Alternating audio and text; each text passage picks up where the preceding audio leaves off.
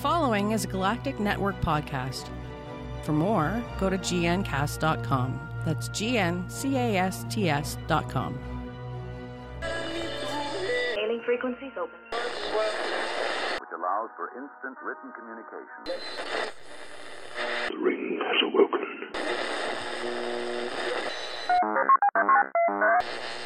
Are you telling me you built a time machine? The Force will be with you. On the air in three, two. Galactic Radio, Galactic Radio, Galactic Radio with Dave Nelson. Galactic Radio, Galactic Radio, Galactic Radio with your host. And thank you for joining us. Coming up in the show this time around, we'll be talking to science writer and broadcaster Andrew Fazekas about the night sky and his new book, Star Trek The Official Guide to Our Universe The True Science Behind the Starship Voyages. Brad Ludwig and Glenn Bittner from the Adventure Party podcast and Matt Stein from the Podcast of Terror will join me for a discussion about what could possibly be the next big film genre. Then Brad tells us about something dark he's been watching. That's a hint, by the way. Mark will be here to talk about a movie, Peter's app review of Trigger Trap, Daryl explaining what a dome city is in sci fi, and Gregor is back with next week's comic book releases.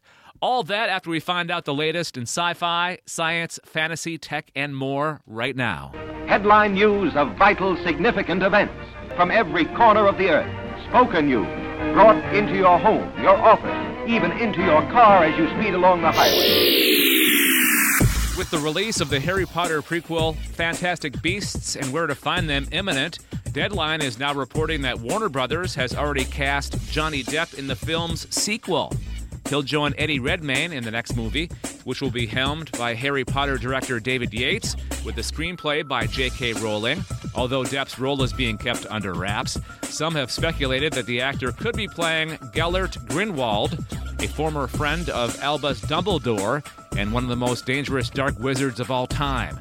Fantastic Beasts and Where to Find Them will open in theaters November 18th, with its sequel arriving exactly two years later. Microsoft has been very busy lately. First, they unveiled the new Surface Book, a Surface Studio computer, a Windows 10 Creators Update, and more. Then, the company announced Teams, their competitor to Slack. The collaboration tool allows groups within a company to divide into subgroups and then set up individual channels to discuss their work. The chat based workspace is designed to integrate deeply with the rest of Microsoft's Office 365 productivity suite, including OneDrive and Skype. For file sharing, voice and video chat, the application is currently available in beta on the web, Windows, Mac, iOS, and Android. The Wrap is reporting that The God Particle, the J.J. Abrams produced movie about a group of astronauts that survive a shocking discovery they make, is actually the third film in the loosely connected Cloverfield series. On top of that, apparently Paramount and Abrams are currently working on multiple projects intended to be part of the Cloverfield universe, whether they're wholly original films or other projects repurposed. The intent is to have a Cloverfield movie come out each year. If you only see one astronomical event this year, make it the November supermoon, when the moon will be the closest to the Earth it's been since January 1948. During the event, which will happen on the eve of November 14th, the moon will appear up to 14% bigger and 30% brighter than the average full moon. This is the closest the moon will get to Earth until November 25th, 2034. And finally, Talia Al Ghul is coming to the fifth season of Arrow. The daughter of Ra's Al Ghul will be played by Continuum and Stargate SG-1's Lexa Doig. It has yet to be announced where or how she'll fit into the Arrowverse, but we do know that her first appearance will be in the 10th episode. In the comic books, Talia has deep ties to the League of Assassins and Bruce Wayne. The character was first introduced in the early 1970s, and she's often been a recurring love interest for Batman. Also, recently, Arrow executive producer Marc Guggenheim teased that the possibility that the DC character The Question could be coming to the show as well, or more precise, Ollie and the gang could be heading to the character's hometown of Hub City. For more details about these stories, check out the links in the show notes of this episode of Galactic Radio or at gncasts.com slash galactic radio. Follow this Galactic Network podcast on Twitter, like our Facebook page, or subscribe to our YouTube channel. Find us by searching for Galactic Network on all the major social networks or click on the icons at gncast.com. You are listening to Galactic Radio with Dave Nelson. And welcome to the Movie Man's Movie Minute. I'm Mark the Movie Man. Today we are diving into MCU's latest movie, Doctor Strange, the story of a neurosurgeon who goes on a journey of healing after a nasty accident and ends up being introduced to the mystical arts, becoming a warrior of the mystical arts, and is defending Earth against the evil that lives out in the multiverse. Folks, Doctor Strange is the shot in the arm the superhero genre needed. This has an excellent balance of action, rich story, excellent characters, and just a whole lot of fun. The performances by everybody is top notch, including Benedict Cumberbatch, who was a perfect casting choice for the title character. I loved the special effects in here as well, and it even sets things up for some of the next MCU movies. Folks, Doctor Strange is the superhero film you've been waiting for, and arguably one of the best that Marvel has offered us so far. So check it out, you'll see it more than once, guaranteed. And if you're interested in more of my reviews, check them out at specialmarkproductions.com or follow me on the Twitter at Movie Maniac 3D. Thank you and good night. This is a Galactic Network podcast. Dave? Huh? Dave? Huh? Hey, Dave, what's the question? Here to answer the question on this episode of Galactic Radio is Matt Stein from the Podcast of Terror and Weird World Weekly, along with Brad Ludwig from the Alien Invasion and his co host on the Adventure Party podcast. This time, we want to know what you guys think will be the next movie genre to become popular or trendy. Coming of age tales are coming back. Oh, no. You know I'm right. What's your evidence? Pro- present your evidence, Matt Stein. Uh, 14 year old girls everywhere. Okay, yeah, you're probably right, and it's. I think it's already started because there's those. Um, what's the cancer movie with the the girl that has cancer, and uh, my stepdaughter loves that film. Like, that, that's oh. in my, something in my eyes or something or no, is that- Fault in or Our Stars. yeah, Fault in Our stars. Stars, yeah, yeah, yeah, Yeah. yeah. You're welcome. I think, yeah, I think you, I think you're right, Matt. I don't feel like they ever left. I just don't think that there's as many as there used to be. No. Because there's Marvel and zombies and Yeah, that but they still exist. those But other think about the 90s. Yeah, those other film genres have really just dominated. Like they're those are the big blockbuster films. So maybe those start to wane a little bit, and the coming of age stories come back a little bit. They they ease their way back into uh, into theaters. I think people will start to get the general populace will get sick of comic book movies because they will run out of the main storylines of comic books to make movies after, and they'll start going farther and farther away to the more deep cuts.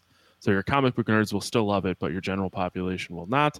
Therefore, who doesn't love to see a 16 year old girl find herself in the world?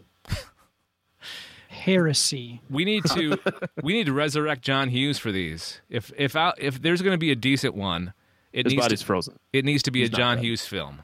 Somebody He's on the island with Biggie and Tupac. Or- and Walt Disney. We could uh, clone him. We could make a clone of him and bring him Make an back. army. Yeah, a John Hughes army. Just as long as we don't get Baby's Day out, okay? Would you guys have a problem if they remade something like um, Breakfast Club? Heresy! Ooh. I'm actually surprised they haven't remade it yet. Who would be the new the new kids? Jonathan Taylor Thomas. He's still he's still it, right? They, they don't need to remake it because they just did an episode of the Goldbergs that was basically a remake of it. Oh, really? We're all, we're all good. It's done. We can move on. Okay, because I was thinking the the kid that plays the new Spider Man, he might be perfect for that movie. He could play the um, Oh. uh, uh, Michael Hall character. yeah Anthony Michael Hall. Yeah. I am totally not behind this idea. Well, I if they, if they do come back, let's hope that they're to the quality of a John, say a John Hughes type movie. I'm I'm all in favor of that. And you know what? Speaking of Spider-Man, that Spider-Man movie is supposed to be kind of like a coming of age, like John Hughes type film. It's already Spider happening, Hughes. and we're already we're already crossing genres. nice. All right. 16 spider webs. Glenn, do you have an answer for this question? I'm kind of torn. I mean, I, I'm thinking maybe westerns are going to do a little bit of a comeback. I mean, you just had the Magnificent Seven remake, and there's a couple other ones now that my mind is completely blanking on that are coming up.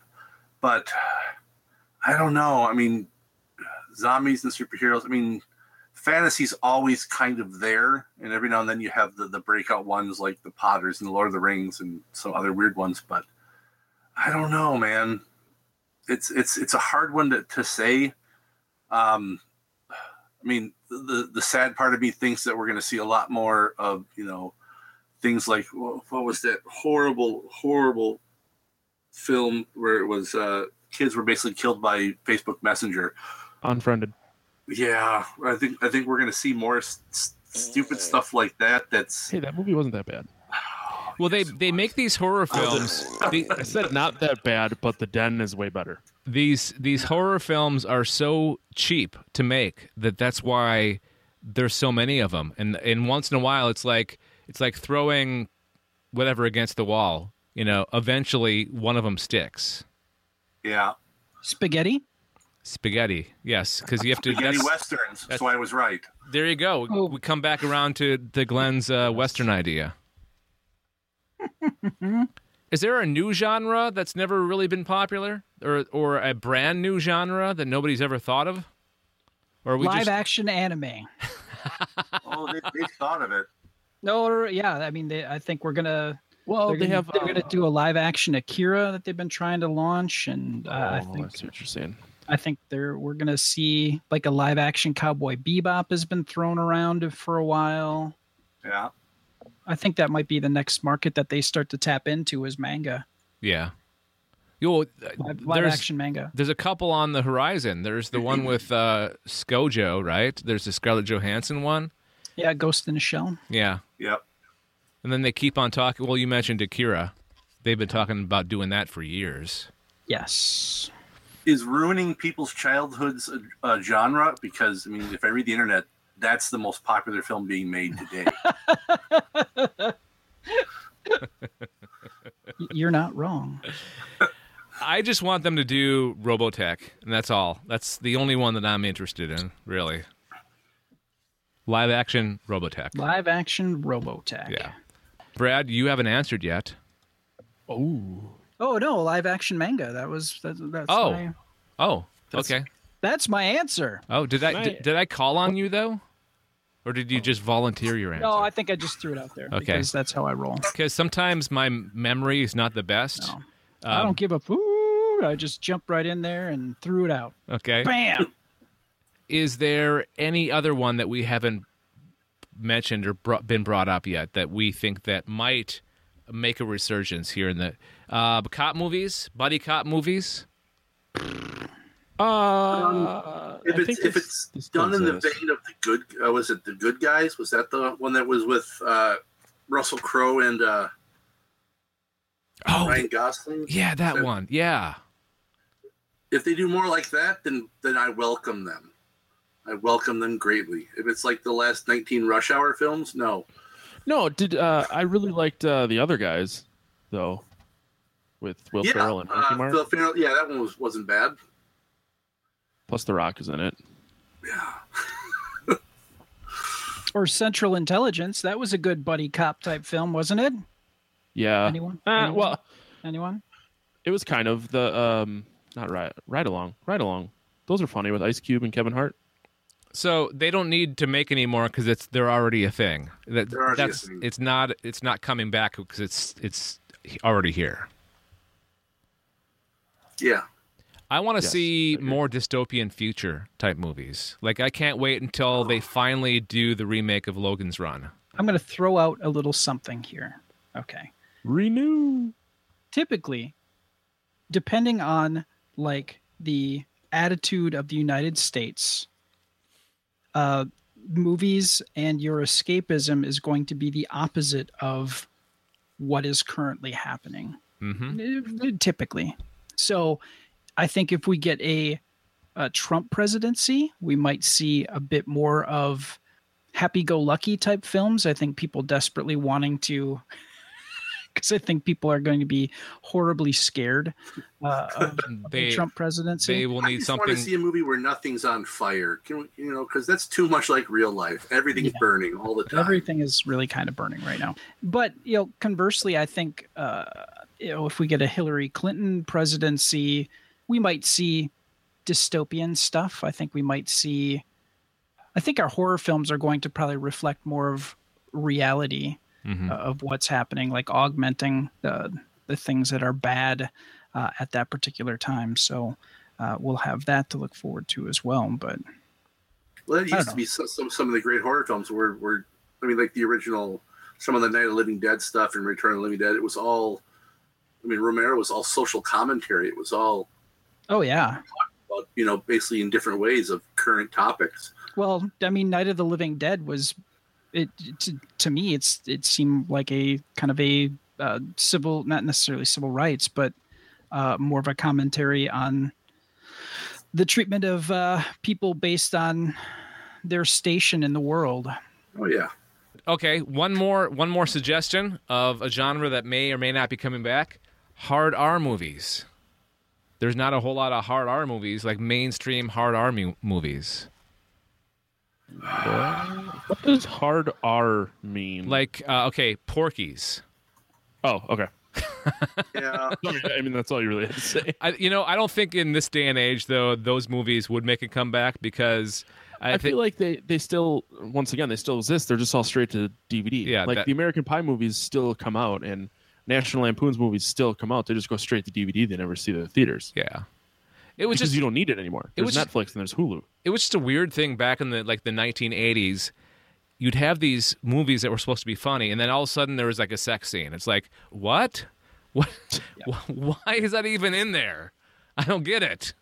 I, I think in the '80s it was people who wanted to make pornos, but but just couldn't quite bite the bullet to do that. Please subscribe to this Galactic Network podcast by going to gncast.com slash subscribe or search iTunes, Stitcher, Google Play Music, or anywhere podcasts are offered. Hi, my name is Andrew Fazekas, the Night Sky Guy, and you're listening to Galactic Radio with Dave Nelson. Hello, I'm Daryl Johnston, and here is another article from our Sci Fipedia.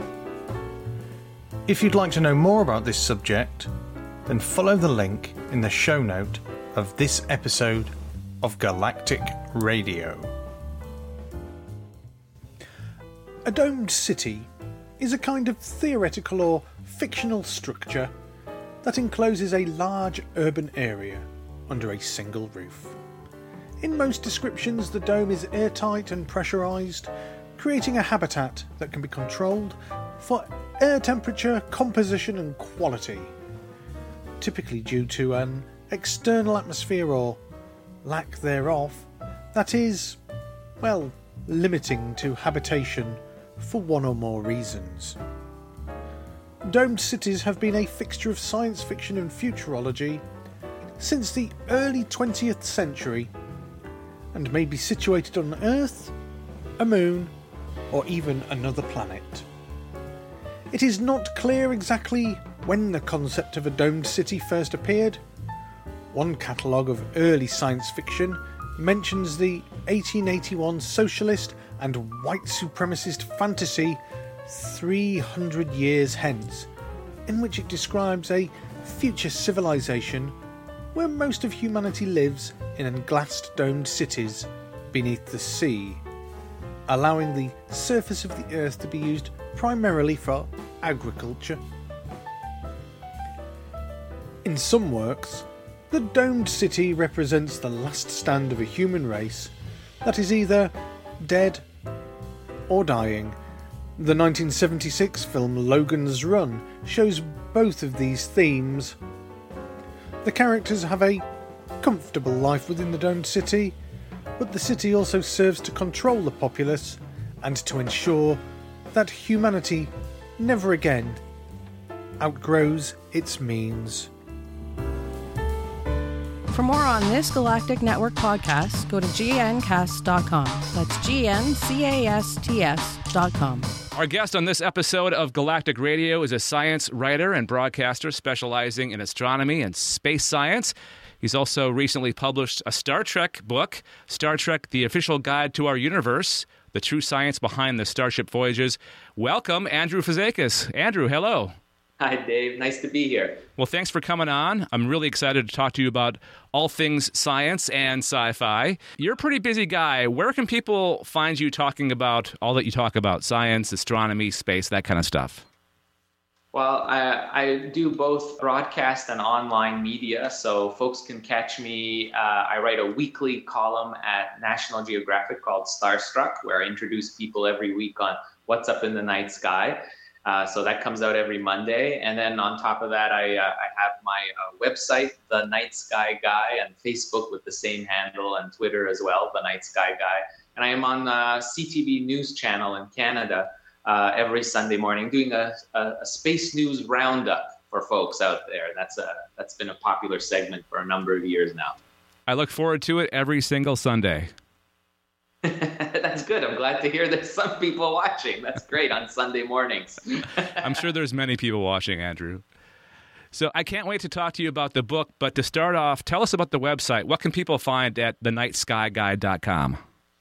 Well, it's basically uh, uh, gives you an idea of what's up in the night sky on a monthly basis. Uh, lets people. I, I, share all my different articles that I do publish uh, regularly about the night sky, astronomy news as well. I like to share some of the things that come across my desk as a journalist. I'm very fortunate to be tapped into a lot of the latest research that's being done around the world uh, by leading scientists. And whenever there's some new uh, press releases coming onto my desk that I know are going to be really exciting uh, developments in the space uh, exploration and astronomy news world, I like to share that with with the public. Some really really cool cool stuff on a regular basis, and I give people an update of where I'm going to be or what I'm going to be doing especially now regarding uh, updates with with the Star Trek book that that's been recently published this summer. I already have a question about the biggest story of the year, but what is one of the biggest stories of maybe the past week as far as space or you know NASA that kind of stuff? My gosh, there's always something something new. It's hard to choose nowadays. We're really living in a very uh, fast-paced world.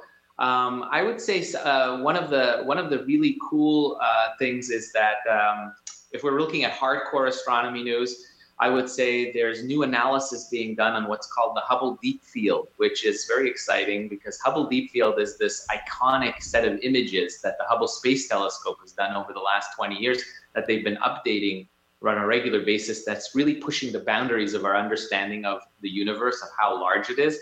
And this, these images that Hubble has taken are really of galaxies that pepper this, this beautiful uh, photograph uh, that are really at the edge of the known universe, pushing back, of course, not in terms, not just in terms of space, but time as well. Because the farther we look in space, uh, the deeper in time we're looking back in time into the early part of the universe. So there's been a development actually this past week where they've actually been able to mine this these photographs and even push back farther the time period of how far we're looking. We're talking about maybe looking as far back as close to the Big Bang as about 800 million years from the time of the Big Bang.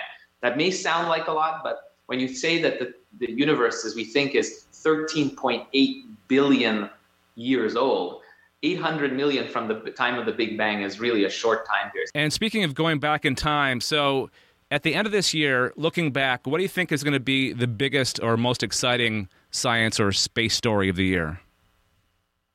In terms of space science, I think one of the big the big ones that holds a lot of potential and we'll be hearing a lot more of is the discovery of a, of a potential habitable planet at the closest star to Earth. And uh, it's Proxima Centauri b is the name of this planet. It's a little bit larger than the Earth, and they think it's had, may have habitable conditions. And what's exciting about it is that it's only 4.2 light years away. This is the closest planet, an Earth-like planet that could exist to us, and we're all excited about finding out more information. Does it actually have an atmosphere? Does it potentially hold oceans or liquid water on its surface? And it would become uh, in the future mo- the most likely destination that we'll send our first interstellar spacecraft to. So it's very exciting. How would scientists find out that information about the planet? Well, you know, this uh, looking for for uh, for planets is uh, we don't actually see the planets themselves. We're actually looking at the effect the planets have on their parent stars.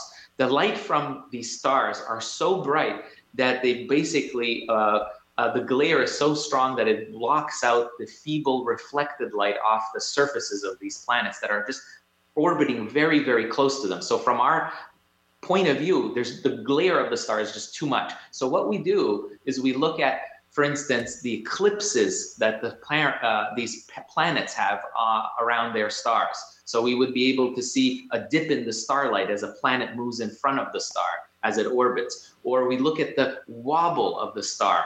In this case, we've looked at the wobble of, of, of, of Proxima Centauri, the star, and we've been able to determine from that wobble, which is basically caused by the gravitational tug and pull of those planets as they're whirling around the star.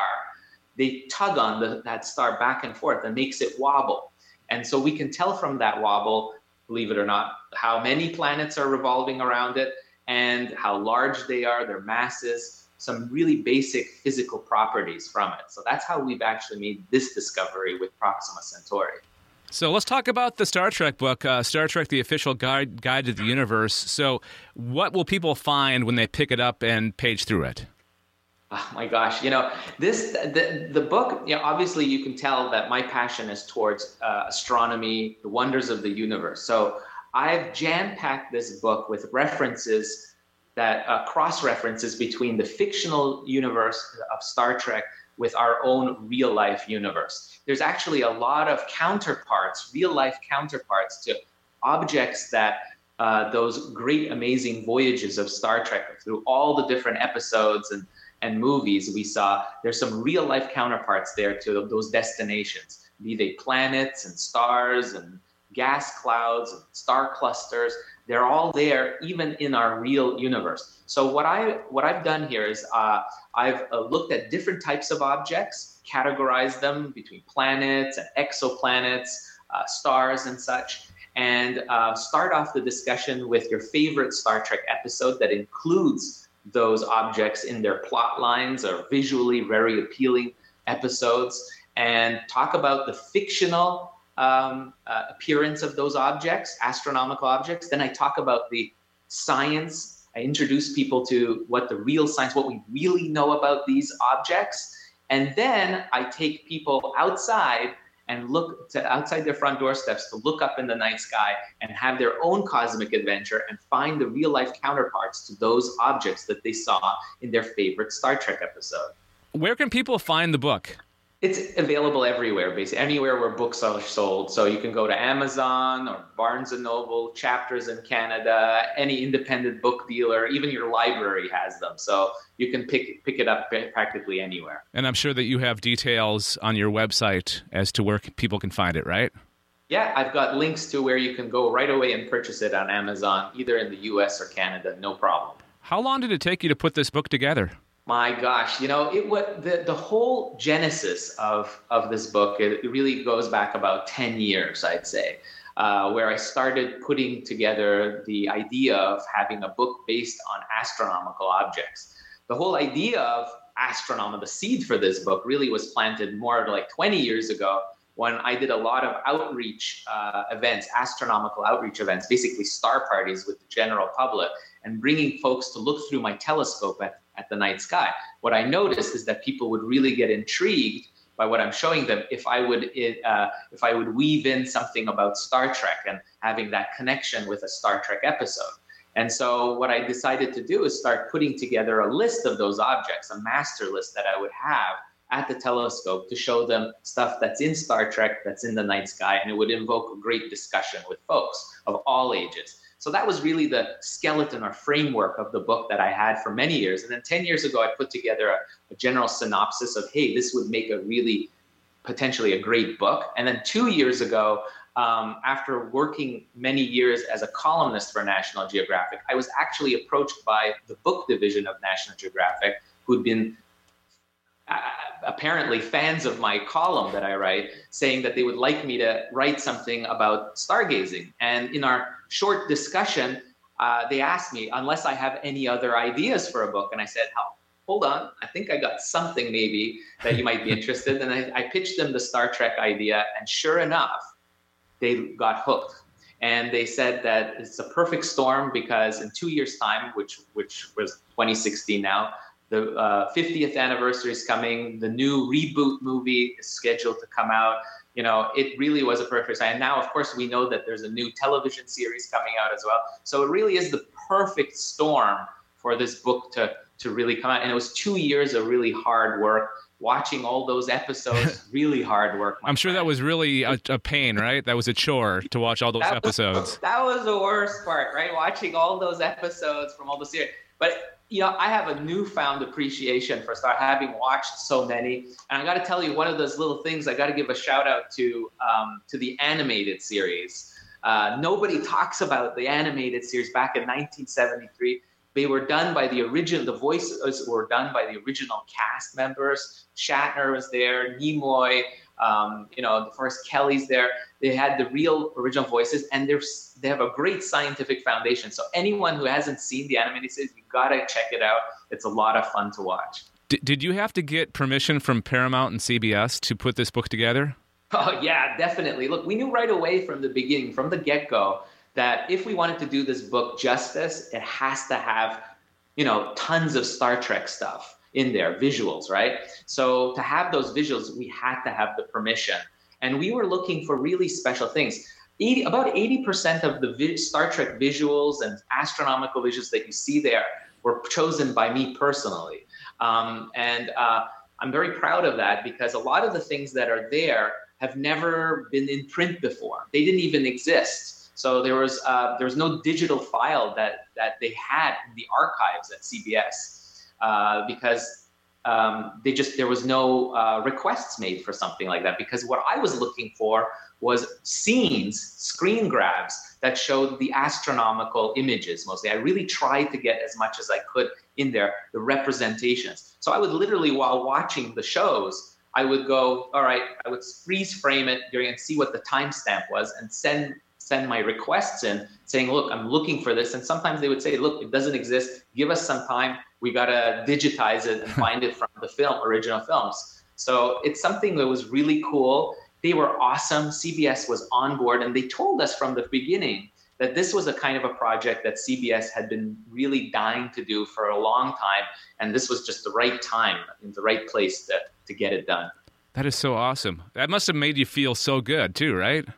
Uh, as a you know, as a Star Trek fan, lifelong Star Trek fan, it was amazing to know that I had the support. And just two weeks ago, I met the vice president of consumer products at CBS who came to Mission, New York, to the big uh, Star Trek convention, and came up and personally thanked me. That you know, he says he loves the book and it really does Star Trek justice. And to hear that coming from from them, you know, from the the owners of the franchise, really, you know, means a lot to me. How was Mission New York? it was a dream. I mean, it's crazy because there's so many people, and the convention center is absolutely enormous. The Javits Convention Center in Manhattan. It's enormous, a beautiful uh, glass building, and very ultra modern, a perfect venue, I think, for you know a sci-fi franchise like this. And it was filled with fans. It's just that you feel the great vibe and the excitement from the thousands of people, you know, throngs of people going to all these different panels, packed. I was very fortunate to, to uh, participate in a couple of panels, uh, science panels, uh, and uh, just you know you could see the, the, the the fans were really interested. I did a couple of book signings as well, where I got to interact with the fans coming up and telling me their stories and their um, their love for the for for Star Trek. You know that goes back you know to their childhood, like it does with so many, and what was really my highlight was I got to meet most of the cast members from the different shows that were attending. Whoa. Yes, that was awesome. And I actually ended up getting my own uh, book copy signed by uh, as many of the members that I could. You know, um, and I met, uh, I, I ended up meeting William Shatner, nice. who wrote the foreword to my book, and spent a little time with him. He was really a very, very funny guy. And so he didn't disappoint. Uh, is what, what I was expecting. I, I, also met a lot of the cast members from the Next Generation and also from Voyager as well. Really, really, really nice people. I met uh, Walter Koenig as well, Chekov, the original Chekov. Fantastic man, very gracious. Everyone seemed to really love the book, and I managed to to really introduce them to it. And what they particularly like is the educational potential value of the book and introducing people to Star Trek, but uh, and and science at the same time. So it was really nice that they got it. A lot of the cast members really appreciate it. So that was the big takeaway for me from from the from the convention. I know that you're a lifelong Star Trek fan. So who's your captain? It really depends on the mood I'm in, but I, I I'm a playful kind of guy, and I really Shatner is the one that comes. Out. I just love that he's out of the box with a lot of stuff. He's a real swashbuckler kind of character. I, I, I liken him a lot to Errol Flynn, the old uh, you know classic actor, yep. and he you know he was a you know his character of Kirk, uh, the way he portrayed it, you know, it's just really fun to watch. Then you have you know, Captain Picard, which is, you know, a more philosophical kind of guy, you know, makes you kind of, you want to sit down maybe with a nice brandy, you know, in front of the fireplace and have a nice long chat with, with Captain Picard, right? But with, uh, to, to have an adventure maybe out there, you know, really have an adventure, Captain Kirk is, is, is the character. And you can see that still goes through in the reboot series, right? Mm-hmm. If you, if you look at the reboot series, you get the same feeling with the new actor a younger version of Kirk, they they they held on to those characteristics that are so iconic from the Captain Kirk character. I really like that. This new series that's coming out next year, what are your hopes for it as far as the show in general, but also the way they portray science and astronomy? Well, when it comes to science and astronomy, uh, I do hope they continue the tradition of having that solid baseline to it. I think they will because the right the right kind of writers are involved who know Star Trek, have been involved in Star Trek before. Um, the executive producers, Gene Roddenberry's son Rod is involved directly as an executive producer as well. So these folks know should know the value of science that it has in in fleshing out Star Trek adventures because that cosmic canvas in the background of Star Trek now almost has to be hyper realistic in many sense. That's what audiences are expecting. We're very savvy now with our computer technology, internet, um, connecting us with space missions, Hubble Space Telescope images showing you these high def images of the universe we're expecting a lot. And Star Trek has never disappointed in giving us a ringside seat to astronomical delights, right? So I'm expecting we're going to get the same thing from uh, Star Trek Discovery when it comes out in May. Uh, I, and I, I'm, I'm hoping that the idea that that that desire for curiosity and, and, and exploring the final frontier is still there. That's pretty much ingrained in Star Trek. So I'm expecting they'll, they'll, they'll stay true to that. Okay, one more question before we leave. What's the geekiest thing that you're into that uh, most people don't know about you, Andrew? geekiest thing? Yeah. Oh my gosh. I don't know if it's that geeky, but I'm really into tiki. I don't know if you know tiki stuff. It was really hot in the 1950s and 60s. It's sort of this Polynesian type of retro artwork and um, drinks, cocktail drinks. And it's really come into fashion in the last few years. It's been caught up. I'm caught up in this fad of tiki. I have tiki art. I, I've learned how to mix certain kind of unusual cocktails with the with the with the eye of a chemist sort of say. so it's you know really mixing all these amazing libations, um, like the scorpion, the zombie, and all these classic stuff. I'm really into that kind of stuff. That's what I like when I when I have some downtime. I like to do, uh, and and the same thing with retro. Uh, retro kind of sci-fi. I'm really into retro, looking up old old movies from sci-fi from the 50s and 60s. They're very campy, but they're a lot of fun. Andrew Fazekas, thanks for coming on with me today. Where can people find you and your stuff off and online? Well, definitely people can can find me online at thenightskyguy.com. That's where I and I'm, I'd love to answer any questions people have about Star Trek, uh, the connections between Star Trek science and the real science. Uh, and of course, the night sky. If anyone's wondering about the night sky or thinking about purchasing a telescope, maybe, or some equipment, I'm your man. So uh, you can drop me a line. Just go to my website, thenightskyguy.com, and I have my email address right there. And Okay. they can, of course, see me every Sunday morning in Canada. You can see me on uh, CTV News channel and on National Geographic's Facebook page. I have a live video that I do every Monday uh, introducing the night sky, so you can check me out there too on Monday. All right. Thank you very much, Andrew. My pleasure. I wish everyone clear skies and live long and prosper. If you have a question or comment about anything that you've heard on this Galactic Network podcast, email contact at gncast.com. Leave a voicemail message by calling 805 328 3966 or go to gncast.com slash contact.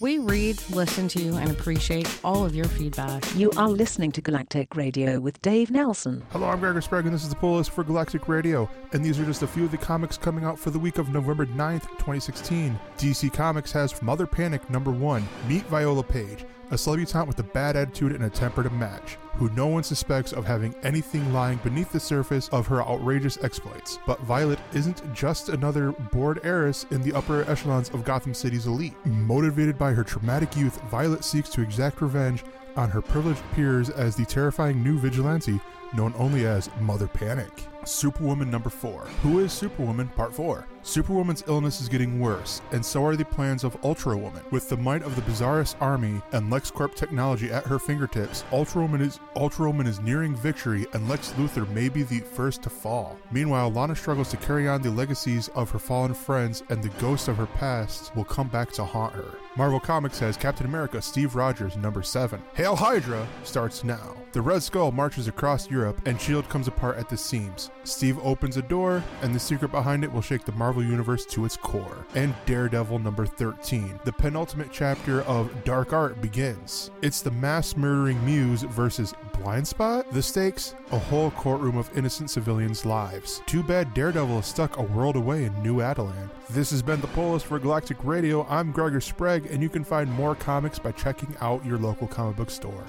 We'll see you next time. This is a Galactic Network podcast.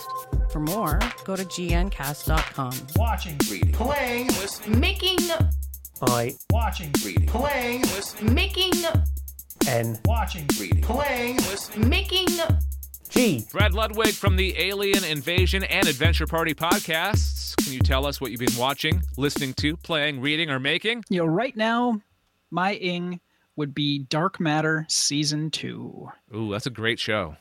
Yes. Now, season one, uh, I I just binge watched, and it's 13 episodes each season, so it's not it's not a long run to get through. And first season, the whole premise of it, I'm not. I I I think the shelf life is off on this one because it's it's been out for a while. Season one starts out with the entire crew of this spaceship wake up. They have no idea who they are. So throughout the season, they kind of discover uh, who they are, but then kind of come together as a team. And it was a really, really interesting and, and touching story. And we find out a lot about the world uh, through the eyes of these characters because they're they don't remember anything of who they were, what they've done, or anything. Actually, they do know little bits of things, kind of reflexive memories of things that they've done before, like fighting and things like that. Season two, I was wondering how they were going to keep the show fresh because I kind of look at shows like against the yardstick of uh, moonlighting. You know, moonlighting, the whole will they, won't they, finally they kiss, and then everything just kind of right in the toilet. So the whole premise of this was they didn't remember who they were, then they find out the details, and now what do you do after that? And they did a wonderful job. Their reason for being a part of the team have changed, but it's still a very pressing need that they have to be with this group. And it's not just safety in numbers, but there's actual camaraderie and actual team that has been built uh, around this. Uh, I am only how well, I'm on episode nine out of 13. I just finished episode nine. I was really shocked that some of the things that they did I came out of left field and it made me very sad, but it just kind of made me feel like, okay, you know, not everything is is safe. Very bad things can happen to any of these characters. So Can I interject real quick? Yeah. Because I'm also a fan of the show, and I liked how they expanded the universe in the second season, where it's not just them against the galaxy, it's them getting involved in what's going on in the galaxy. Yes. Uh, one other interesting thing that they do is uh, they actually sort of break space time and uh, jump to an alternate reality, another like a parallel world. I'm not going to give away the details as to how that happens, but it just they really explored not just they explored the science the the the physics that they have for this world so i mean they're really giving you a clear cut vision of what this whole world is like and uh, to kind of equate things for for gamer nerds like myself it's a lot like shadowrun or cyberpunk. The corporations really run things and they have the true power. So uh, when there are wars it is corporation against corporation and there is a lot of collateral damage. So Brad, Brad, do you watch Killjoys as well? no not yet. Because that that, universe also has a big corporation, and um, I have a theory that they're the two shows are in the same universe, but they just haven't revealed it yet. interesting very interesting so yeah that is my ing it is dark matter season 2 You are listening to Galactic Radio with Dave Nelson. Welcome to today's Applicably, Applicably Galactic, Galactic App, App Reviews. Reviews. I'm Peter Fisher from the I the App That podcast from Blazing Caribou Studios, and here is today's review. Trigger Trap is an app for photographers that allows your smartphone or tablet to control an external camera. With a cable designed for your camera, sold separately, you can connect your device to your camera and turn your phone into a remote or self timer. If you're thinking that this is just like the cable release you can get from the camera store or Best Buy or Amazon, you couldn't be farther from the truth. Although they may carry the trigger trap cable for your camera. Other modes include time lapses based on constant intervals, changing intervals, distance traveled, assistance for taking star trail photos, and graduated shutter speeds. You can also get, set it to release the shutter when your phone or tablet hears a sound louder than a level set by you, when its internal gyros senses vibrations, or when your onboard camera detects movement or sees a face. It can also help you to take long exposure HDRs with up to 19 bracketed shots, as well as HDR time lapses. And if you have multiple phones or tablets, or own an Apple Watch, you can use the second device to control the first by Wi Fi. Other features include a calculator for ND filters and sunrise and sunset times for the area you are currently in. I'm Peter Fisher from Burning Caribou's IDAP That, and this has been today's Applicably Galactic App Review. If you like what you've heard on this Galactic Network podcast, please consider helping us out financially by going to gncast.com slash support. On that page, you'll find links to our Patreon campaign where you can make a small recurring monthly pledge of as little as $1. Or click on our Amazon affiliate link, make a purchase, and we get a very small percentage from the sale. Again, go to gncast.com slash support. And thank you for supporting the Galactic Network podcast. Hi. Hello. Making a promo is hard. Hey, this is Brad Ludwig from the Adventure Party podcast. Every Sunday we talk about board games, card games, role playing games, reindeer games. Co host, friend, game designer, and gaming store manager Glenn Bittner reviews a game each week and recommends something to add to your library or game closet setup thing. Our Kickstarter spotlight shines on a game you should back with your hard earned cash. We've picked successfully backed projects about 95% of the time. I really thought that airport board game from Russia was gonna fly. I shot that percentage right in the. We also chat with people who work in the game industry, or we pick an important topic that deals with some aspect of gaming. We welcome you to the Adventure Party. Adventure Party is part of the Galactic Network. You can find us at gncasts.com. Thanks to Monkey Warhol for providing the theme song. Hear more of his stuff at soundcloud.com slash Monkey Warhol. We'd also like to thank Blazing Caribou Studios for making our awesome artwork. For more on those guys, go to blazingcariboustudios.com. Also, thanks to Andrew Fazekas for coming on and talking about the night sky and his new book, Star Trek, the official guide to our universe, the true science behind the Starship voyages. Can't forget about Matt, Brad, Glenn, Mark, Peter, Gregor, and Daryl Either for their contributions on this episode. Last but not least, thank you for tuning in to Galactic Radio. You can find us at gncasts.com slash galactic radio. I'm Dave Nelson. I hope you join us next time. For now, though, we're going off the air. This has been a Galactic Network podcast. For more, go to gncast.com. That's G N C A S T S.com.